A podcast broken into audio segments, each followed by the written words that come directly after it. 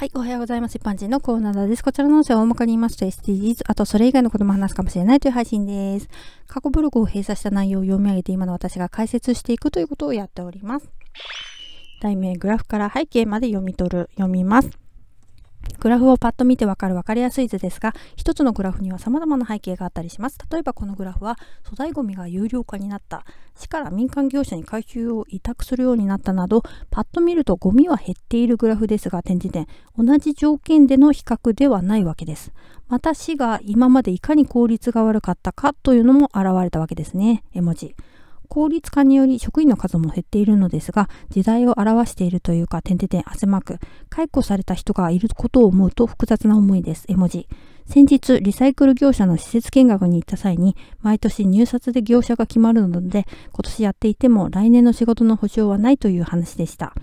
今は他の分野でも派遣でも何でも入札ですね。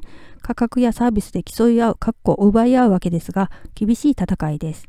セミナーで市の職員の方がゴミの減量効果を説明する際に、プラスチックを分別するからミックスペーパーも分別するという意識が働いた成果ではないか、はてなマーク、びっくりマークと言っていました。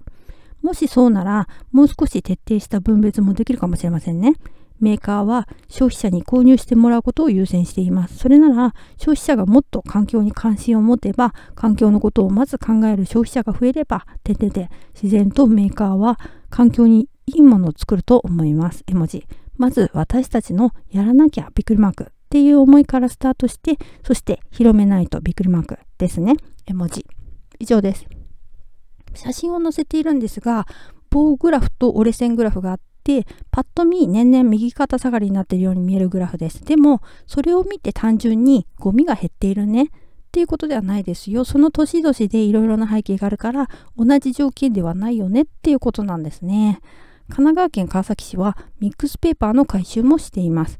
ミックスペーパーというのは、古紙まではいかない紙類のことで、紙袋に入れたり、包装紙に包んで出すんです。丸ごとリサイクルできるっていうわけですね。ではでは今回はこの辺で次回もお楽しみにまた聞いてくださいね。ではまた。